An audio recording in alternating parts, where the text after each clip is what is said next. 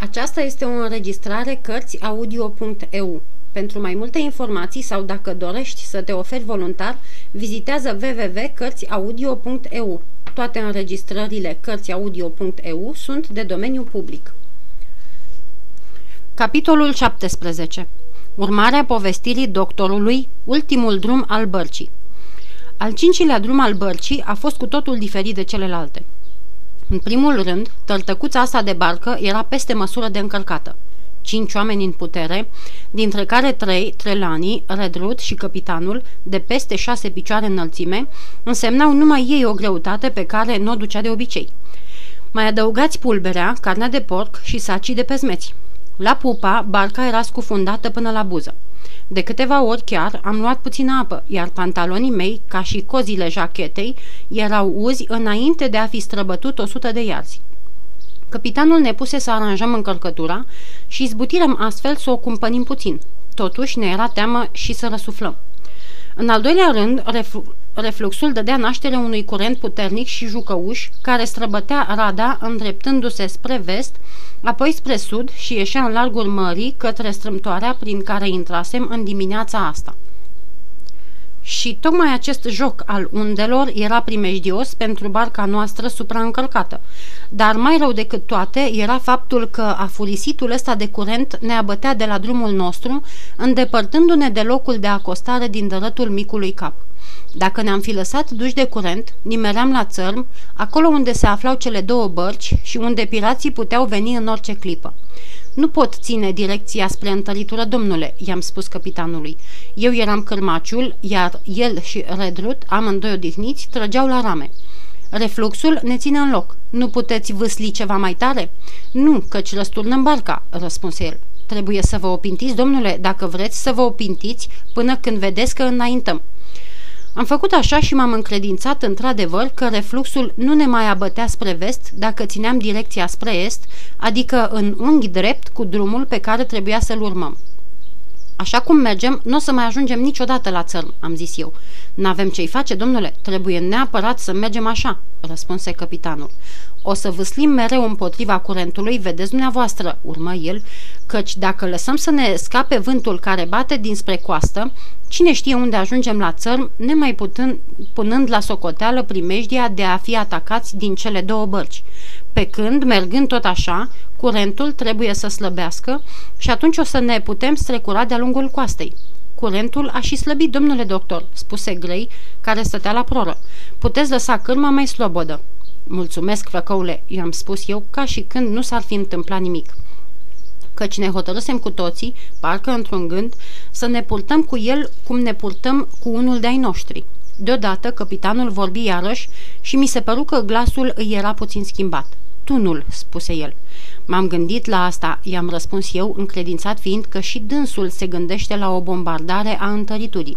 Dar n-au să poată coborâ niciodată tunul pe uscat și chiar de-ar izbuti, n-au să-l poată duce prin pădure. Uită-te îndără, doctore, răspunse capitanul.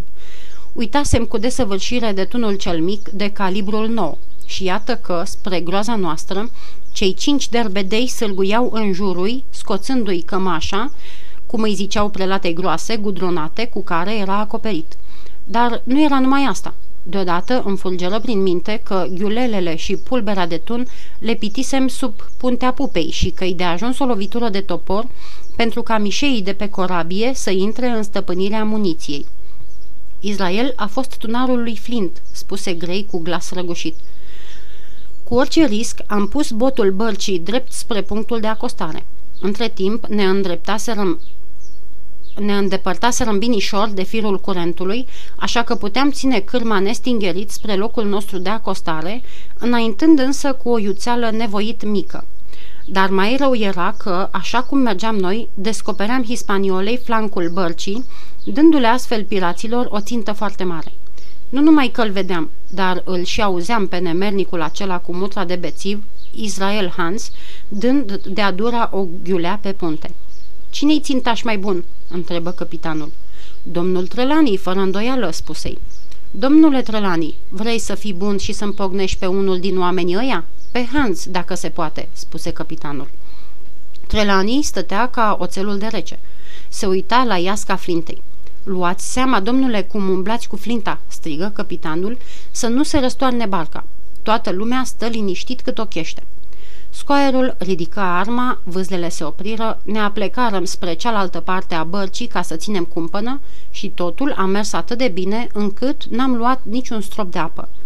În acest timp, cei de acolo întorseseră tunul spre afetul lui și Hans, care stătea la gură cu îndesătorul, era prin urmare cel mai descoperit. Din păcate însă n-am avut noroc căci tocmai când Trelani trase, el se aplecă, glontele șuieră peste dânsul și un altul din ceilalți patru se prăbuși. Strigătul pe care îl scoase fu repetat ca un ecou, nu numai de tovară și lui de la bord, ci și de un mare număr de glasuri de pe uscat și, privind într-acolo, i-am văzut pe ceilalți pirați ieșind droaie dintre copaci și luându-și locurile în bărci. Vin bărcile, domnule, i-am vestit eu. Atunci dați-i drumul, strigă capitanul. Nu-i nimic dacă luăm apă. Trebuie neapărat să ajungem la țărm, altminteri s-a isprăvit cu noi. Numai în una din bărci sunt oameni, domnule, adăuga eu. Echipajul celeilalte bărci face pe semne un ocol care să ne taie drumul pe uscat. O să le iasă limba de un cot fugind, răspunse capitanul. Marinar pe uscat, știți dumneavoastră. Nu de ei îmi pasă mie, ci de Iulea.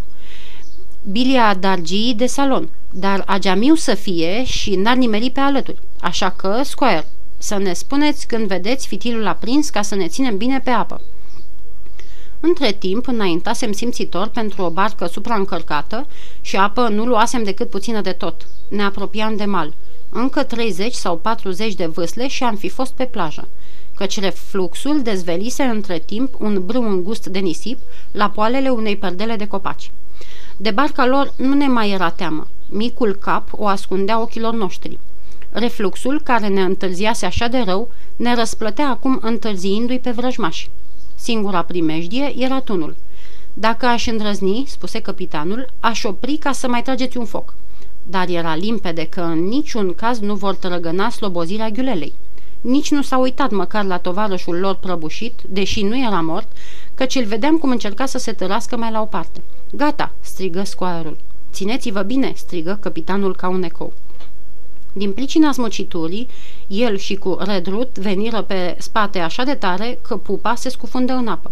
În aceeași clipă, bubuitura tunului ajunse la noi. Era cea din tâi pe care o auzise Jim, căci împușcătura scoarului nu ajunsese până la dânsul. Unde s-a dus ghiuleaua, niciunul din noi nu știa bine dar îmi închipui că a trecut peste capetele noastre și că numai suflul ei a fost de ajuns ca să ne aducă nenorocirea ce ni s-a întâmplat. Fapt e că barca se scufundă ușurel de tot cu pupa și se așternu pe nisip la trei picioare sub apă.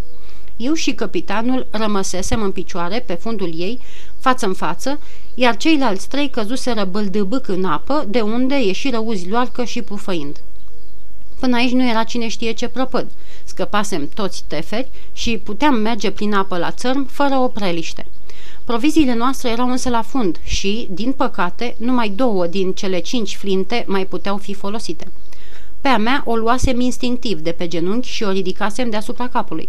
În ceea ce îl privește pe capitan, el o purta de curea pe umăr și, ca un om deștept, cu țeava în jos. Celelalte trei se duseseră la fund cu barca. Ca un adaos la îngrijorarea noastră, auzeam acum glasuri care se apropiau prin pădurea de lângă țăr. Nu numai că ne aflam în primejdia de a ni se tăia drumul spre întăritură, naufragiați cum ne aflam, dar ne gândeam cu teamă că Hunter și Joyce, dacă vor fi atacați de vreo șase inși deodată, nu o să aibă dărzenia și puterea de a rezista. Pe Hunter ne putem bizui, desigur. Pe Joyce însă era îndoielnic. Era un om plăcut, cuvincios, cavaler, bun să perie straiele, dar nu era făcut pentru luptă. Gândindu-mă la toate astea, pliciuiam prin apă spre țărm cât puteam mai iute, lăsând în urmă biata noastră bărcuță și o bună jumătate din pulbere și provizii.